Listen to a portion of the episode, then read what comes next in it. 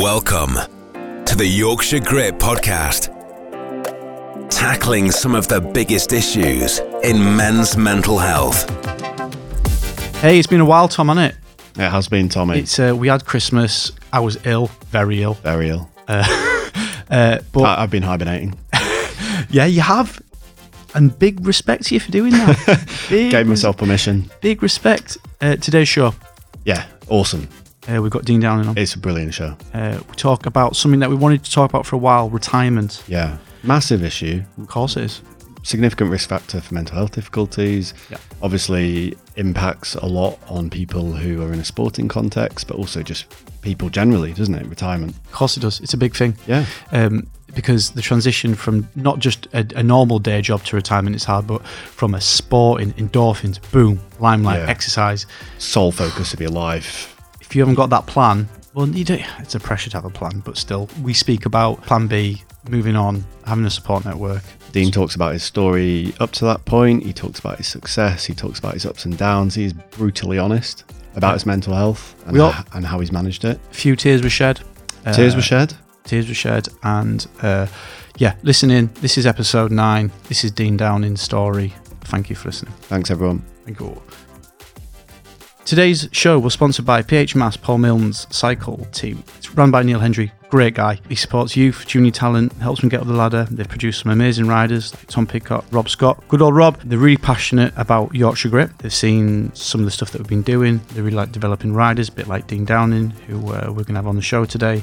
And they really want to help riders struggling and coping with issues. So thank you ever so much to those guys for uh, sponsoring the show. The other sponsor that we have on is the Living Care Group. These guys have sponsored us before. They do screenings, blood tests. They're great. They've actually going to sponsor eight of the episodes.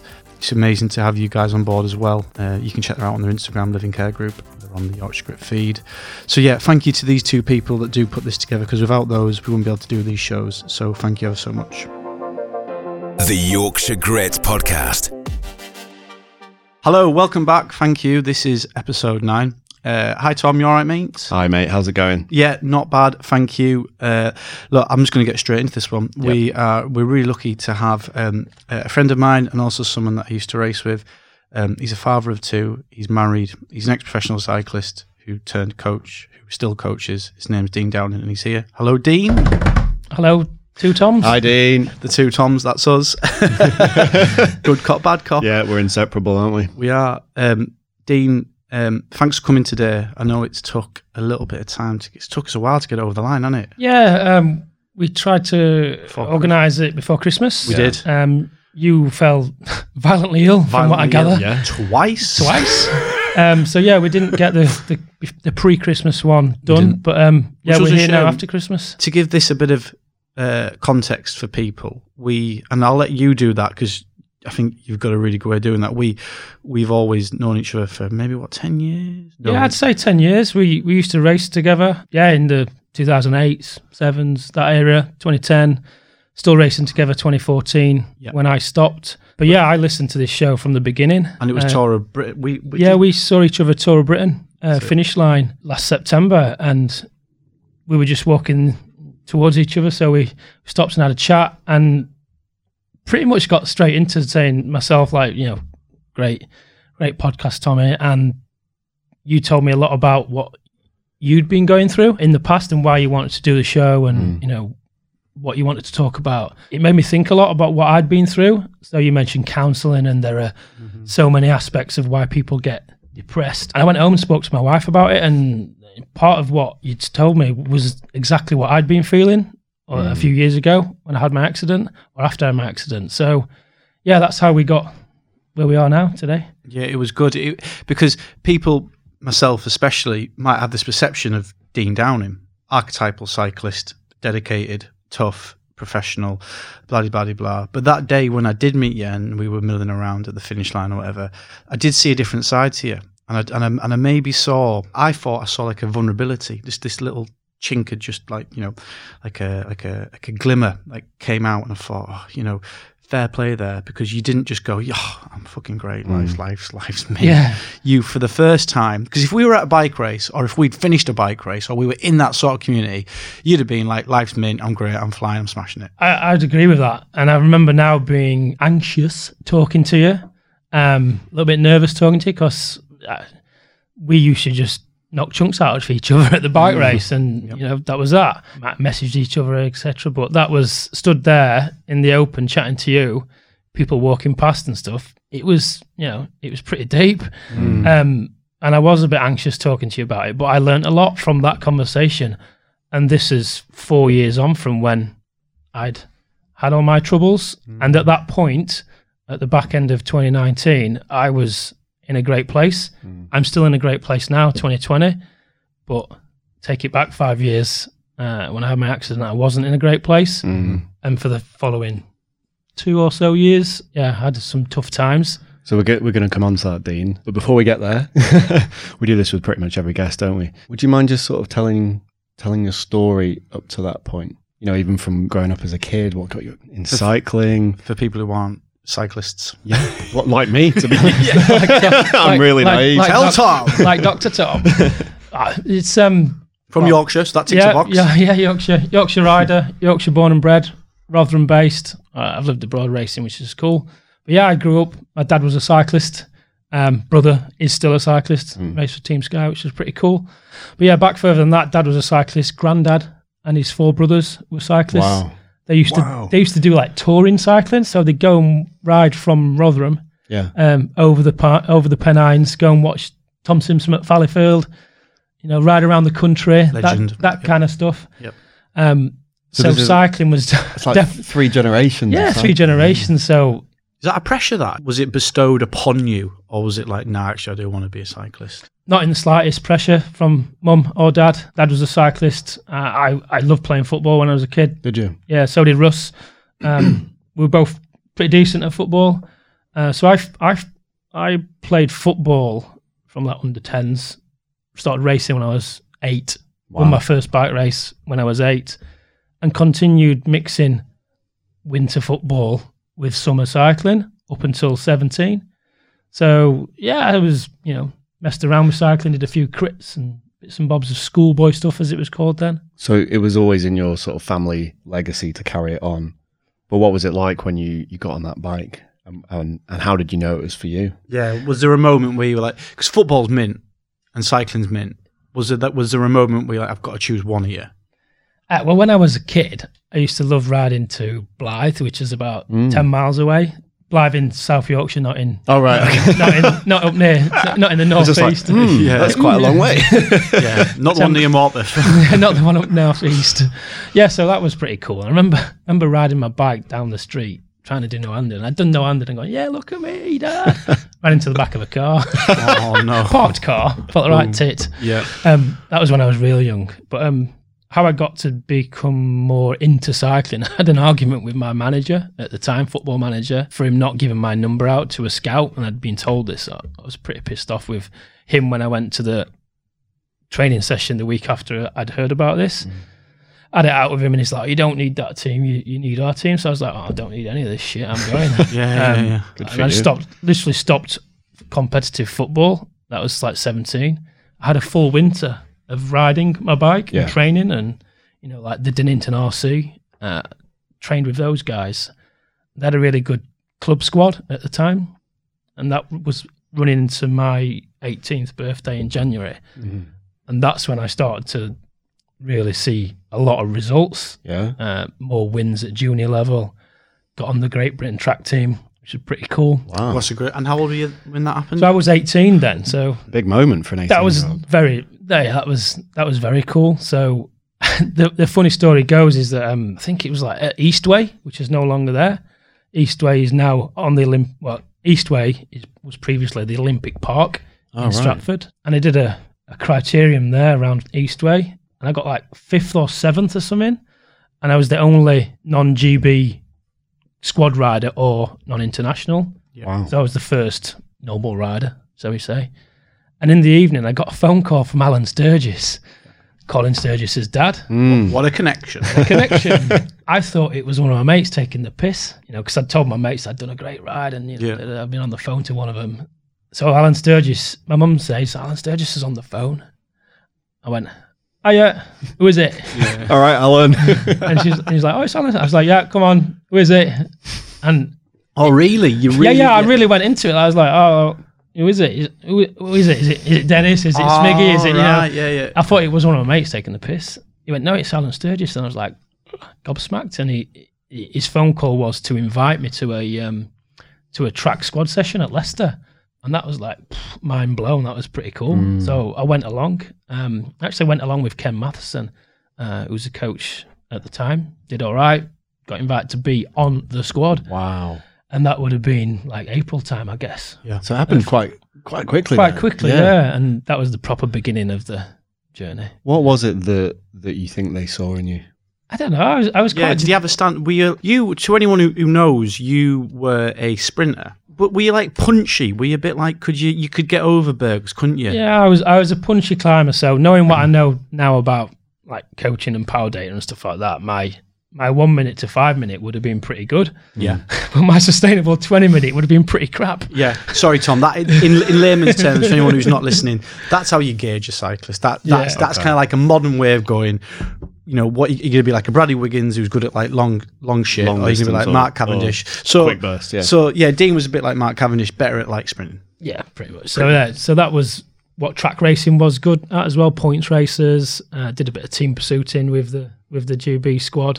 So that's probably what he saw in me on that day in March in '93, long time ago. But yeah, from there it, it, it started to go really good, really quickly. Yeah. Uh, two years later, well, actually that year, actually, I, I was like I was at college. All right. Yeah, I was at college in Rotherham doing a building studies course, and I had my exams. Right, I'm on the short. I'm on the long list. No, I was on the short list to go to the Worlds, Yeah. Junior Worlds, after being a footballer or whatever. How do you focus on your exams? Uh, so exams, college work. you just there like drawing bikes on your exam Yeah. paper. And And what was it like being at Rotherham at, at the time? Was it because it's quite an industrial, you know, hard area in a time where you know were times hard? Times were okay. I think Ro- Rotherham's worse now. To be fair, Yeah. um, yeah, honestly, yeah, uh, than it was then. Dad had a bike shop at that point, so that was pretty good Oh, as well. right. Uh, Russ was racing a lot as a, as a schoolboy. Um, so being at Rotherham College was good. You know, I had good times with my college mates. They knew I was a cyclist, so Mm-hmm. Happy, mem- concentrating. happy memories. Of yeah, growing- happy memories just- of growing up in Rotherham. Yeah, definitely. But mixing the two became hard. I bet. And Yeah. when I got my exam results, I think I'd failed three out of five, and I didn't get selected to go to the Junior Worlds Oh. Which was in Perth, Australia, which I'd always wanted to go to Australia. So in my own eyes, I've failed miserably at both, Yeah, which was a pretty tough I moment. bet. Um, yeah, yeah. And thinking back now, with sat here, it's like that's yeah, that's a tough, tough decision I had to make. Which like, which was right. I need to go down the education route because I always wanted to be an architect, CAD drawing, that kind of thing. So that's what I did. I Yeah. applied to foundation year uni. I passed that. Got to uni for four years. And did four years at Sheffield Hallam University on a construction management degree. Nice one. good on you. Got that, and then worked for 18 months in the industry. And were you still We- so yeah. still? Sorry, Tommy, you're about to ask it. because we were both like, were you still cycling? what were you doing in that time? yeah, were you? Did you? Did you foot the cycling off? What you know? Were you? What? I I had plenty of girlfriends at that time, and and I did bits of cycling, but it was more time trials, a bit of track. Um, but towards the end of like when I was uh, like 98 was graduation time when I passed my degree. Mm. Started doing uni champs, became uni champ on the track. Pretty cool again. Yeah. like I was working with this guy, John Moran. Um, he was my boss effectively, and I started winning like three leagues yeah, uh, locally to where I was living in London, which Mm. was very, very yeah, it's pretty cool. And I got a picture in the Cycling Weekly, which is cool at that Yeah, time. that is cool. Yeah, it's good. Of course it is. Don't Yeah. downplay it. You're being really kind of like, isn't he? Yeah, But yeah, typical. I, I showed John Moran, and he was like, "That's really good." Like you know, Nice, yeah. And long story short, he was like, "Oh, you you're really good at cycling. You should give it a go. I've worked all my life, and I've got this art, but I was never good at sport. You should give it a go." And it was a bit of a flippant comment, but it sat with me quite Yeah. quite a lot. In November '99, I handed my notice in. Did you? I'd saved up a fair few quid Um, sold my car. And were you in London? I was London based, yeah, and um, off I went to Australia, Perth, What to live? for three months to stay with my one of my dad's friends, and um, enjoyed racing the scene there, the track, the crits, the road racing, and got really immersed in full time cycling. But I was a little, little bit older. I was like 25 at the time. Did you did you uh, don't want to put words in your mouth, but almost did you savor it more because you might not have had it and you, you sort of worked really hard to get back to it, or Yeah, I think so. Yeah, because I was older, so it made me a bit more determined that I wanted to. you know, me and Russ, my brother, are really, really close. Mm. Um, and he always wanted to be a pro, and he was a pro, UK pro bike rider when he was 18, 19. Right. So that was. And, Were you jealous of him? Were you? Uh, uh, not in any way, no. No. no. never jealous, no. Um, wow, what are you doing working, man? Like what? yeah. Nine till five. I'm going out on the bike for four hours with the kids. You know, Yeah. with the lads to the Peak District or whatever. Were you not? Was no, it? No, not no. at all, no. Never jealous of that. I was older and I knew about university. Russ didn't go to university, so he Hmm. was straight into pro bike riding. So, yeah, but I was determined more because right, I've got to give this a go. right? I've given up Giving up my job, Giving up sold my my, job, car, uh, moved moved to. Australia for a bit. yeah, for a bit and given a given a fair few chunk of a decent wage. And, Yeah, you have. and I think I think my dad was a bit disappointed with that. To be fair, that I'd given all that up to go and Mm. you know try and become a cyclist type thing. Was that the kind of like the gateway? Was Australia the moment where you were thought, right? Well, I've given up my job. I've come to Australia. I've done really well for three months.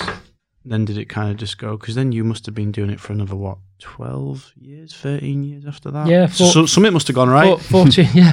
Well, I had a great time. yeah. Parties parties were great. um, but yeah, I concentrated and I realized how hard I could train. And then with that come like chilling out a bit and making new friends, being a cyclist, meeting new Aussie friends. Later that year, 2000, I went to Belgium for the first time and stayed there for summer. Hooked up with some of my now Aussie friends, which Yeah. was great. And I just started to see this like bigger picture of cycling, of how the camaraderie was really cool. I had new friends from all over the world. You know, I met I met Aussies, met Kiwis, met Belgian riders, uh, Americans, all in 2000 era, and that was when it clicked. It wasn't Australia; it was more so when I went to Europe for the first time. So it's almost like immersing yourself in the full world of cycling, like giving yourself over to it, rather than just like the races and winning. That's fine, but actually making all these links and seeing what it's all about. That's Yeah, what hooked def- you in. Definitely, yeah. Acceptance, like a sacri like this is it. I've I've I've admitted. I've got a problem, yeah, yeah. and it and it. Probably one of my first addictions. But isn't, but isn't that funny though? Because I'm obsessed with Belgium. Colin came on; he was obsessed with Belgium. You may, you may have gone to Belgium and gone, yeah, this is actually Yeah, this is I, fucking I mental." tried tried to learn the language. It was pretty difficult learning Flemish, but I, I got there. Yeah. uh, which was Come cool. on, Tommy. No, I'm not. I'm not Oh, doing it tell anymore. young. I'm not. Yeah, yeah, yeah. Mayonnaise. Ma- I- I'm- Manica, manica, I, manica. am not doing it anymore. It's too embarrassing. They say it's like manica, Yeah. which means little boy, small man, but it's like a mate. So I got into that. I was like, yeah, Manica. manica. I just think it's Okay. cool. It I'm, is- it was obs- cool, I'm yeah, obsessed with I, Belgium. I loved Belgium. I loved it so much in 2000, the year that I went, that I stayed there for 2001, 2, and 3 Wow. in a Belgium team. And I immersed myself in that culture. Um, it seems really kind of. So we're listening to this, and it's just it seems very easy. It's just like there, there haven't been. It's just what you've done is you've quit your job, uh, which was really good, which is quite a hard decision to make. Not many people can quit jobs. You've moved to Australia, which would be daunting, given that I go. You've done well. You left Australia. You- You've found somewhere to live in Belgium. you've done that. You've made new friends again And you worked really down hard on the bike. yeah, the sounds of it. really worked stoically on the bike, blah, blah, blah, enjoyed it. We're there for three years, and I've known people who've gone to Belgium and can't do a, a week or a month. They've really struggled to, to be there. Were there tough times, you know, in making it to, you know, the end of you, you know, were there tough times in Belgium? Was it, or was it just, were you just on this kind of like wave, this, this, this? I wasn't on a wave at all, no. So the, the second year I went, I had a few money money troubles because you just you know you, you you're paying for digs, you're paying for food, you're living, um, and you're not winning every weekend. No. You're getting your ass kicked a lot of the weekends. oh, yeah, in Belgium, yeah. and you you're scraping. You're going to go. You're going for a preem. You win twenty euros or whatever it was. You get a tenth, which is a good result. You get fifty euros. You mm. get a you get a string of like 15, so you get like 12, 12 euros or whatever it is. Yeah. So you're skimping and scraping. So there's a few instances like that where it's like, Dad, it's like, all right, son, yeah, I'm running out of money. Right, I'll wire some over or whatever it was in those days. And, Yeah. you know, he'd send you 100 quid and you'd last another few weeks. But yeah, again, I immersed myself in the way of life there. So I was really fortunate that I met some great people and I ended up living with a family. Like, you know, you, you read some cycling books and lots of people have done that over the years. So you, I lived with a family and mm. that was fantastic. I paid them board and lodgings and they took me to the races in their car. Yeah. Wow. They, they they helped me out massively. I'm still friends with that family now, 20 great. years on, exchanging Christmas cards and phone calls with the kids and things like that. That was a great time. But it was again, it was tough. It was never never super easy. What happened after that?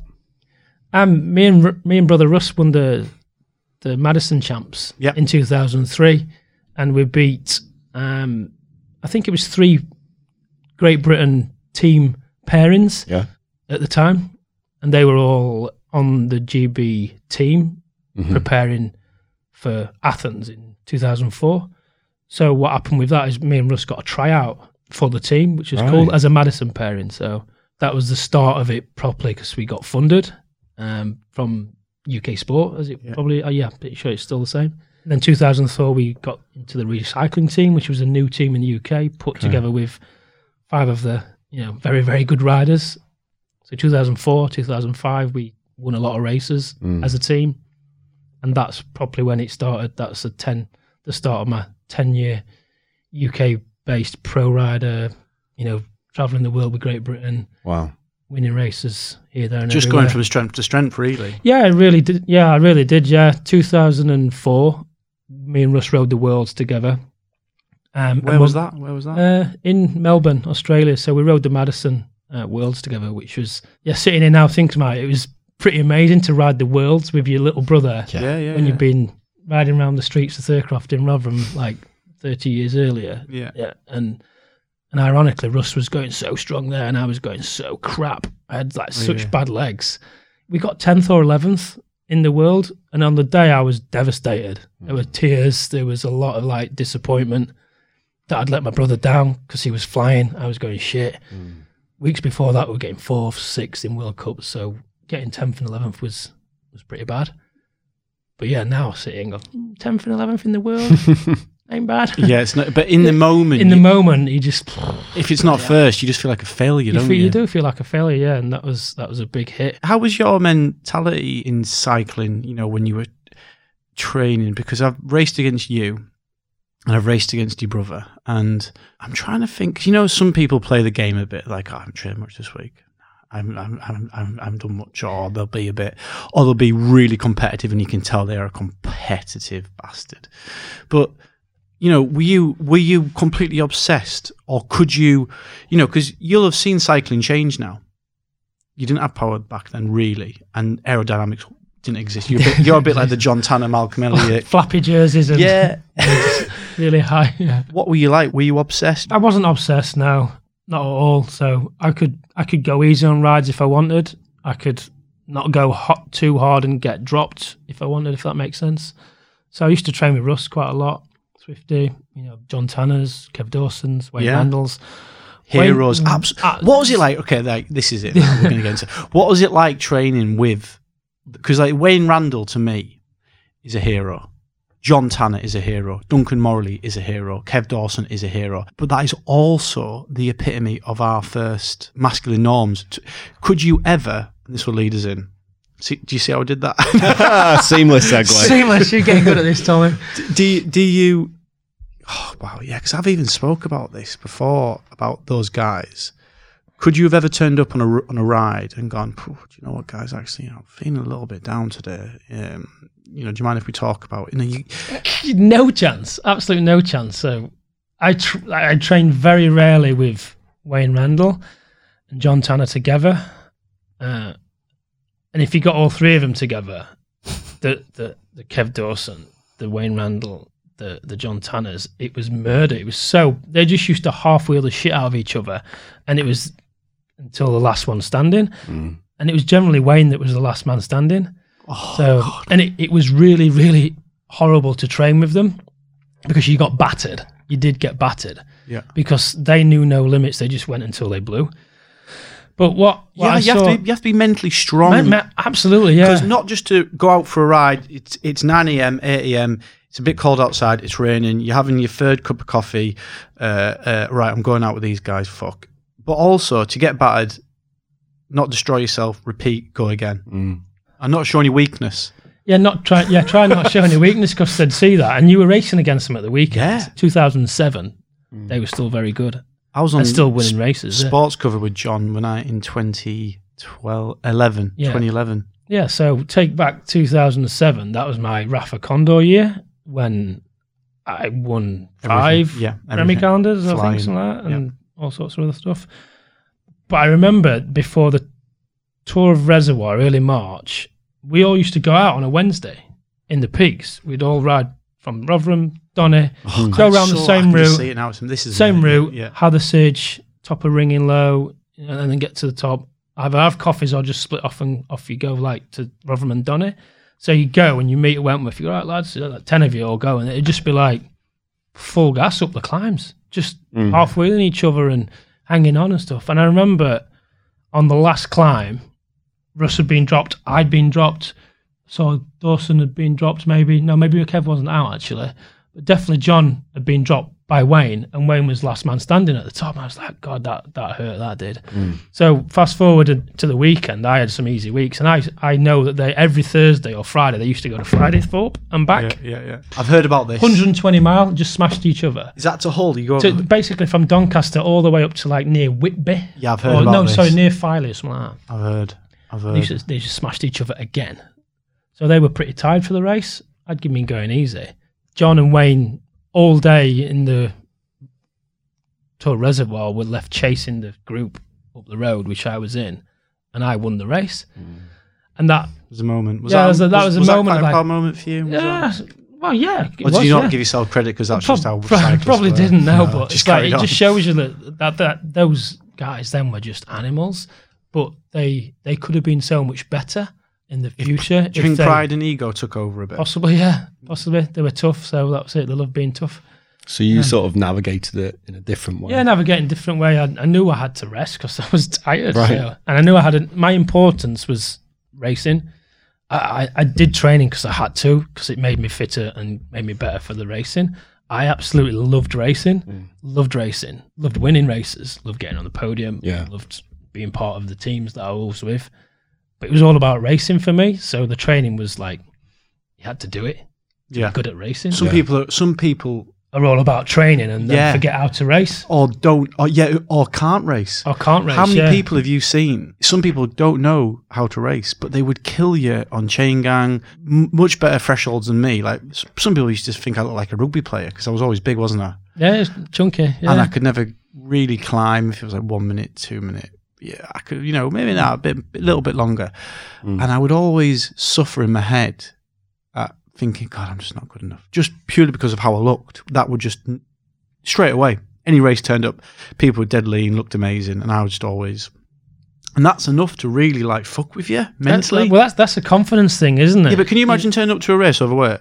Yeah, you know, you've done podcasts on that, haven't you? And I, that's, I did that's it. a big I did thing, it. Yeah. I did it my whole life. Yeah. it was just. Yeah, and that that's a confidence, your confidence knocking you back, isn't it? And if you're not confident on the start line of any sport, especially bike racing, when you've got other guys who you know have been training hard and they know how to race Yeah. and they're leaner than you, and Yeah. like you start you start telling yourself the wrong answers, if that makes sense. You, you start telling yourself, no, you can't do it. Yorkshire Grit. most of your career winning a lot, flying.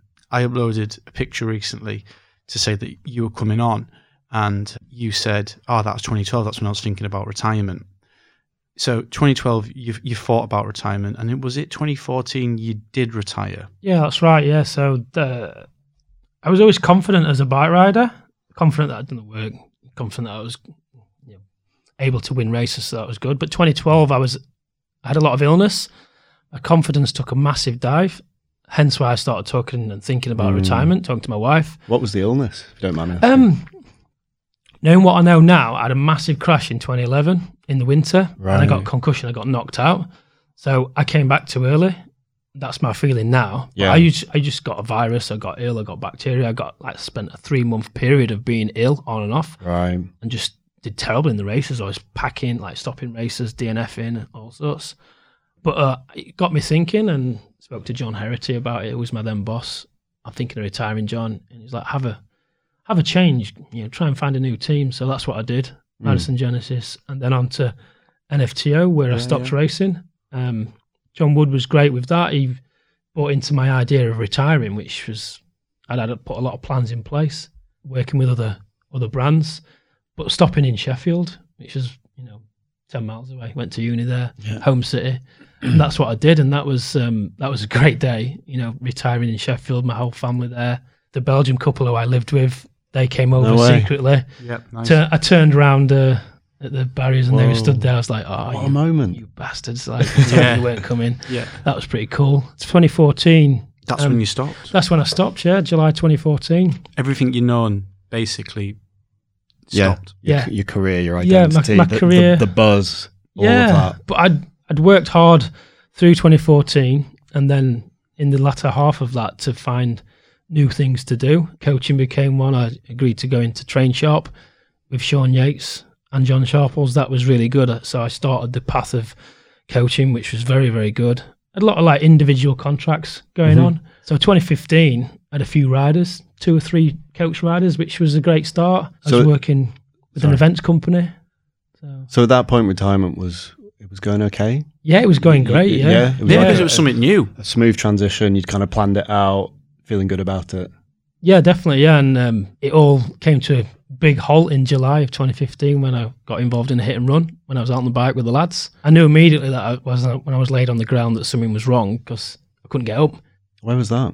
It was it was in Blyth we mentioned earlier on, and it was a route that I've done a thousand times, Yeah. probably more. Van came close, moved moved us into the gutter. I hit the curb, and then I, I hit the curb and lost control and hit a lamppost. That was my biggest accident ever. You know, I've I've been on the floor before, collarbone done, and like, oh bloody hell, my collarbone again, and get up and go. Oh, sorry. I couldn't move because I knew something was wrong with my leg. I just couldn't move it. Um, so yeah, I've got up in the ambulance, leant on my leg to get onto the steps, shooting pains through my knees. You know, days after I bust my cruciate ligament and bust Really? my medial. Um, What after? Oh, you'd found no, out I, I sorry, you know, I've been to been to the hospital. your cruciate. And- and they Oh, bust my identified it. cruciate ligament, bust my medial. So straight away, I was in a in a um, in a brace. Yeah.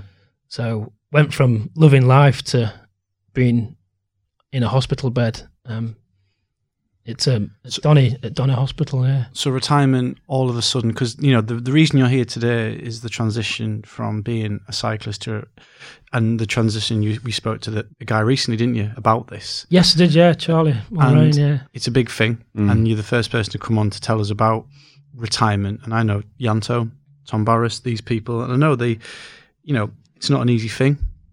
So you had this crash, and you said just then you were quite brave in saying it kind of all came to a halt. Do you want to maybe talk us through, uh, maybe kind of up to now where you, like the lows of that, and you know, and and then basically coming here. Well, yeah, the the transition was that I had I had a plan to go with, and that plan got stopped straight away Yeah. because I couldn't work. I had a brace on for three months. I had three months after that rehab. That's six months no work. That's a lot of finances lost. Yeah. Like you mentioned at the start, I'm married, two children, own a house. So I was earning very, very minimal income. Mm. That pushed me and my family to the limits. Uh, and at the end of 2015, I'd signed a contract to manage another team. The team fell through, so I had literally nothing. About three or four coach riders. Uh, wasn't able to ride that much because I was still having rehab. So all my plans of retirement just fell through, and yeah, I was I was literally like two years behind everybody, and that was my own thought process. As I was like, right, I'm going to get left behind Mm. by a cycle, by going to get left behind by cycling, Yeah, not being in the limelight, not being me at the races, doing Yeah. what I love, like on my bike. So the first person I called was John Herety to see if he had anything that he could help me with, and he said, "No, budget's gone, but we'll have a think." So he gave me an opportunity to work with the team as an assistant DS uh, through 2016. uh, but there was no money there. In the end, I was helped out by a personal friend of John Herety and mine, which was great. But I was working for free, kind of. But I had to do it because I wanted to be back in the limelight, And you had and you had a family to and I had a support. family Yeah. to support. So I had a few other bits and bobs going on, but I had like three or four coach riders. Now, three or four coach riders is like five, six, seven hundred pound. You can't run a house on that. No. Impossible. You can't look after a, a wife and two children on that. And that's what led me to kind of think. I was, I was always worrying about that.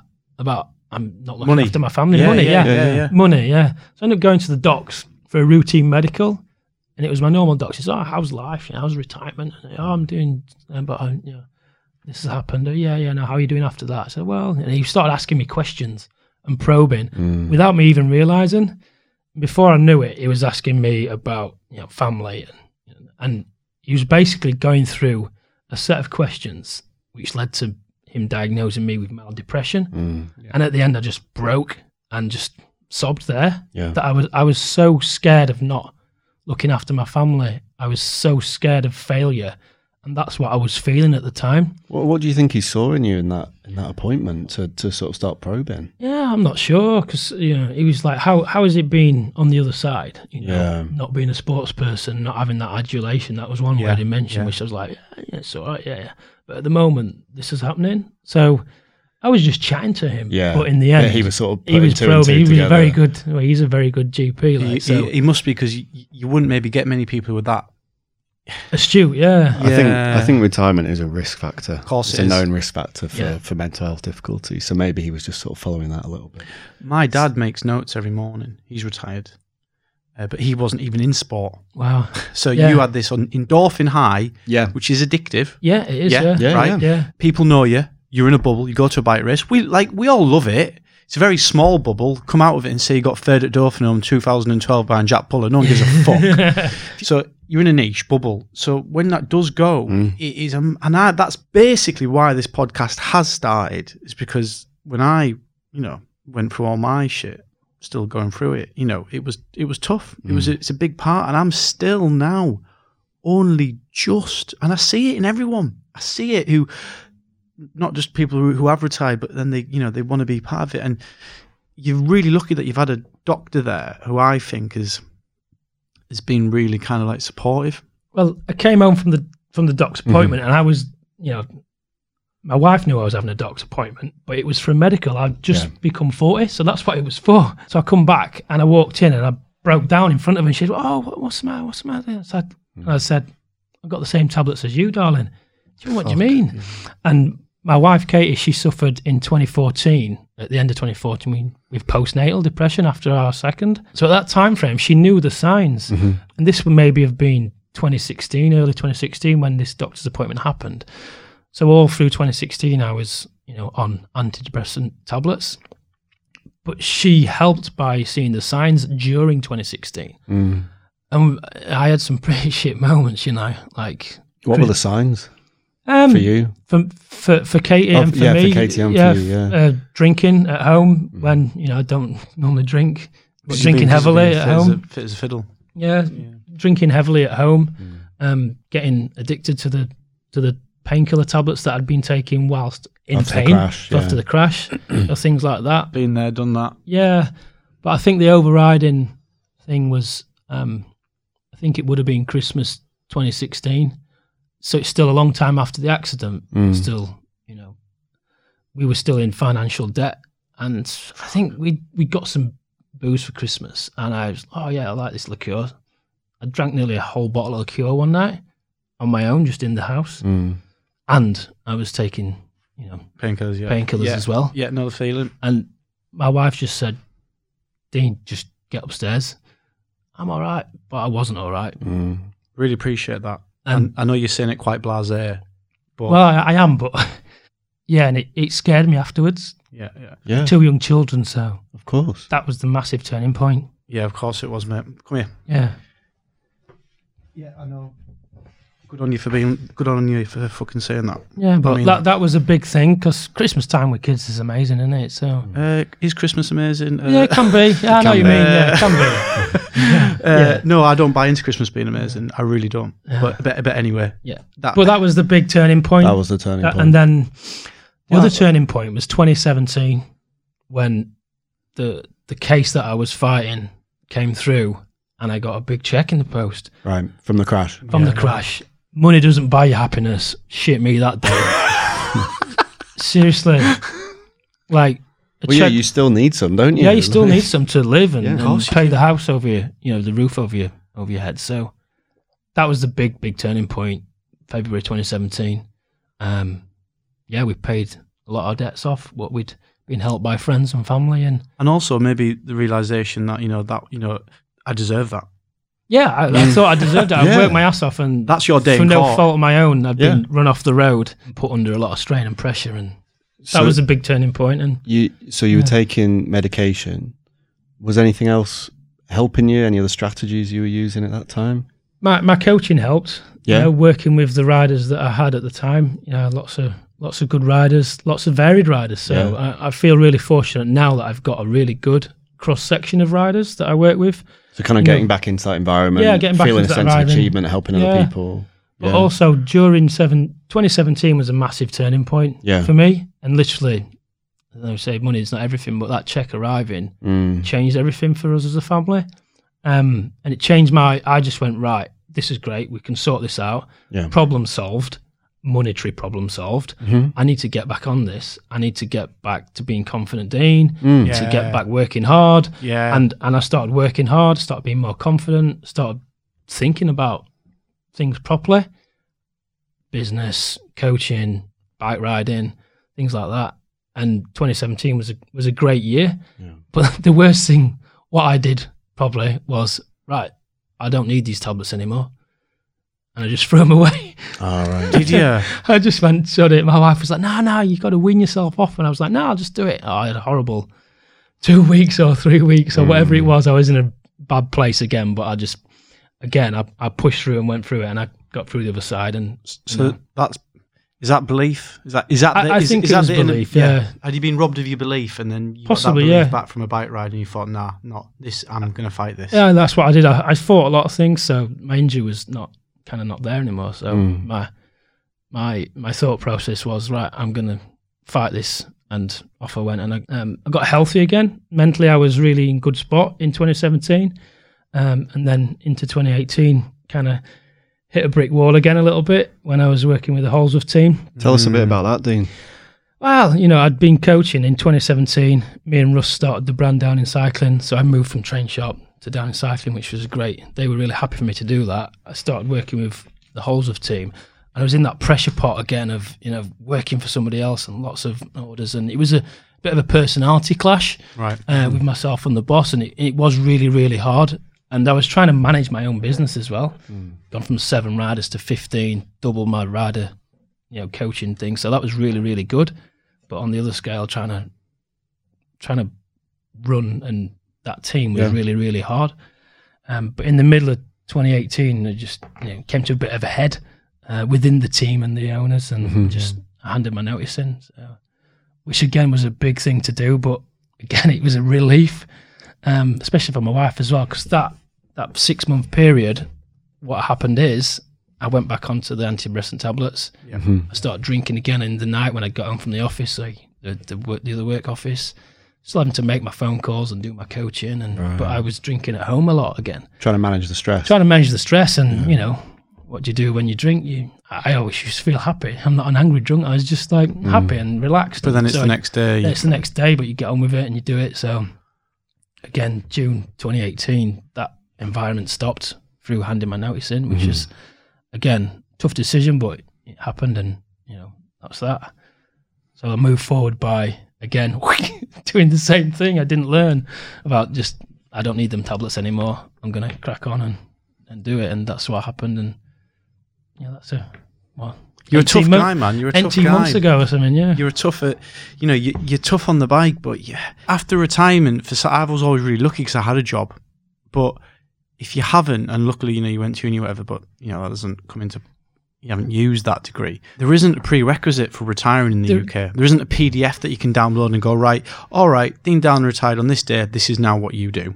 Well, we're, we're talking about the UK professional market. Whether like I, I class myself as a professional cyclist because I was paid, you know, I was full time. Hmm. But I'm not a world tour rider, so I'm not earning world tour figures. It's, The- it's the- not the like guy- football. It's not like football. So you know, UK bike riding, you're earning if you're doing well 20, 25 grand. You know, that was my era, so I was fortunate to be in that. But you can't retire and lay on the Beach after No. after a few, after two or three years of that kind of way. You've got to find some other kind of. But this Yeah, is the nitty gritty. This is the this is the reality of And that's it. that's what I was planning on doing. It came to a halt, and now I'm. Now I've yeah, the last eighteen months I've been working my ass off, like with Downing Cycling as a brand to work with my brother and the coach riders that I've got. But yeah, I've come out the other side, so Good on you, man, because that sh- that shows you, doesn't it? What, what's it been like talking about all this?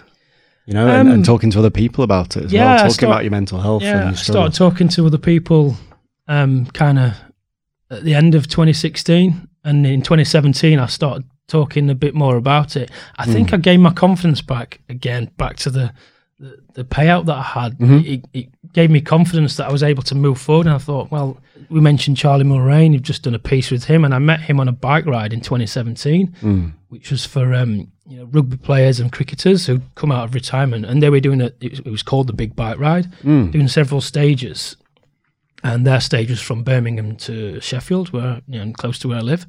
So I said to Paul Shafto, a mutual friend of the PCA, yeah, I'll come on that with you, mate. Yeah, I'll be good at that.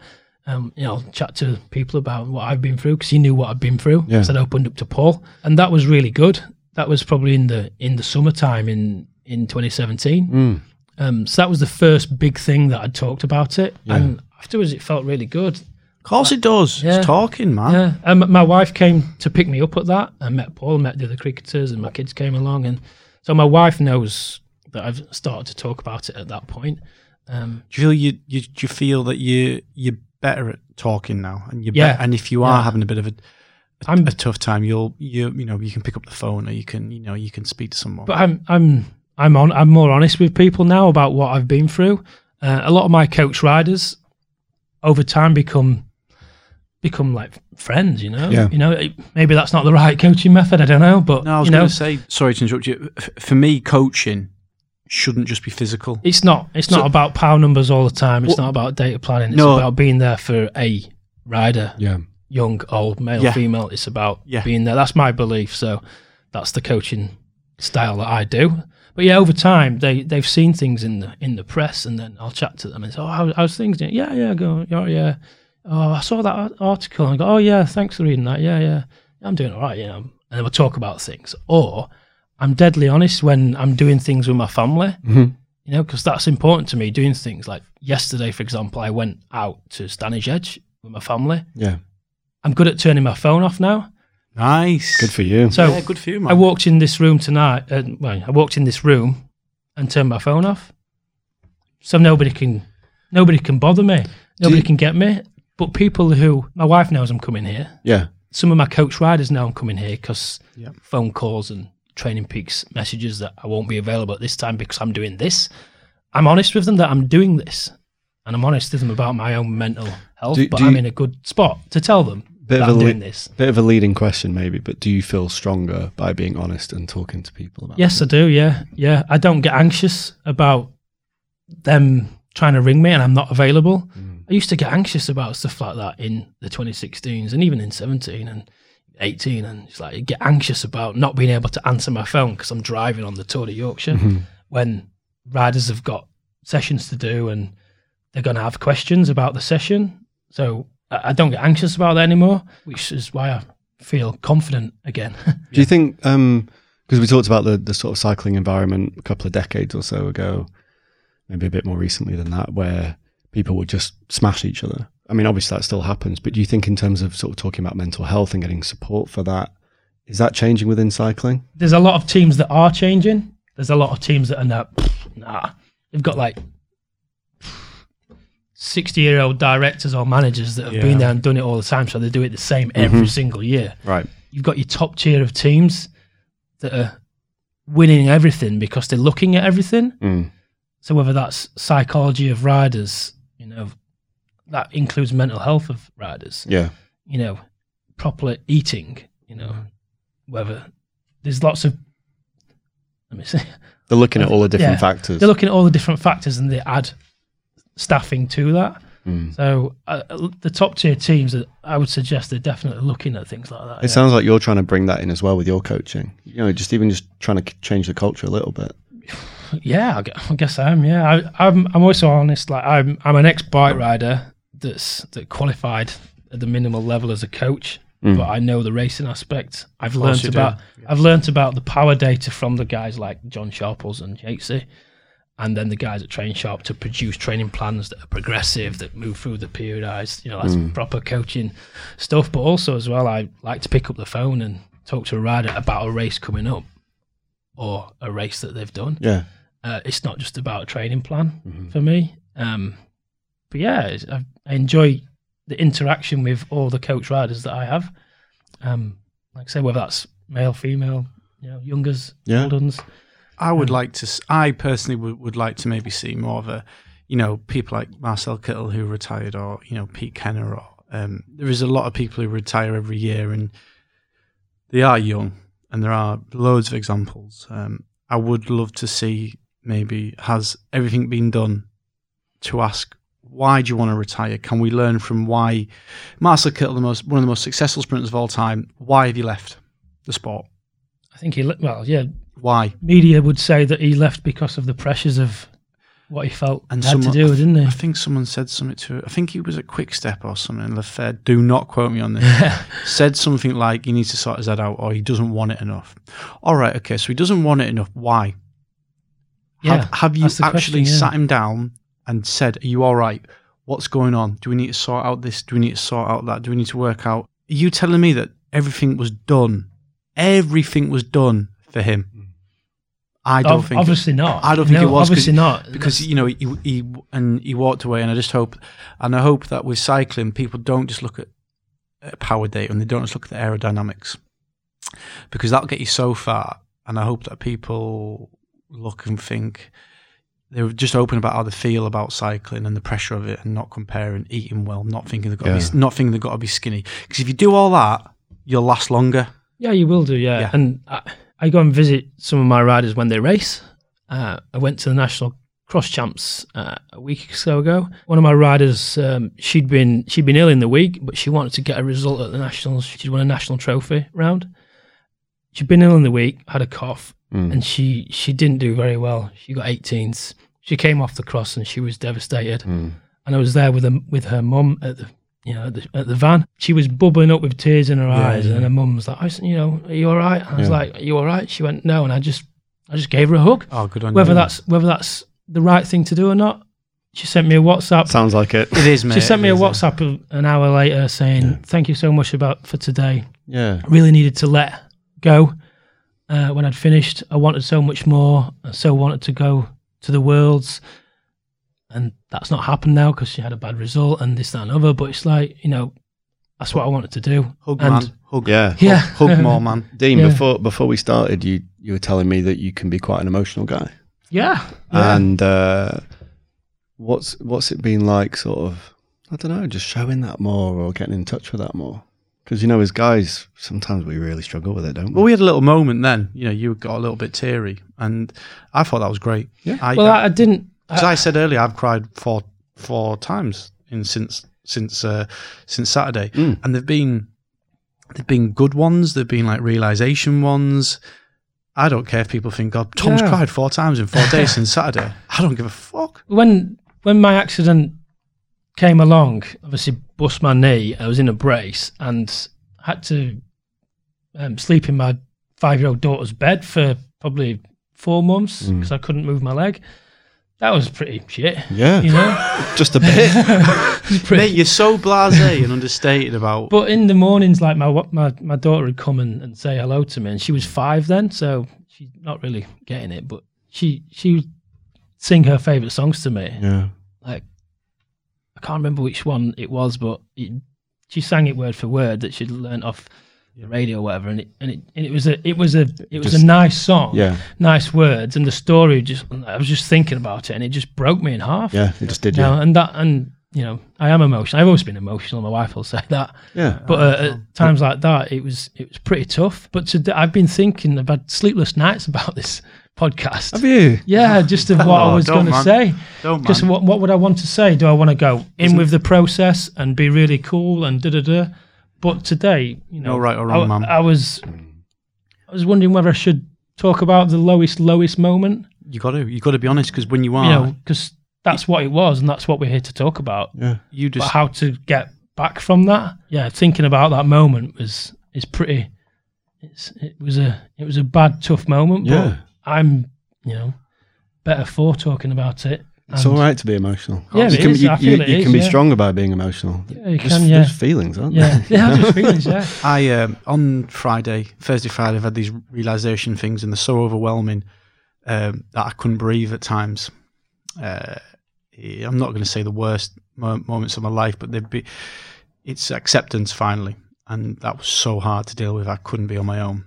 So um, on Friday, one of my ex girlfriends, who I'm still really close with, we co-parent a dog who I was awful to when I went out with her, and I'm really, you know, didn't treat her, you know, uh, well, and it breaks my heart. Uh, for some reason, I felt I've got to be, I've got to see this person. I've, I've got to see her. And, uh, and it was 11 at night, it was late in Leeds. Uh, she lives miles away.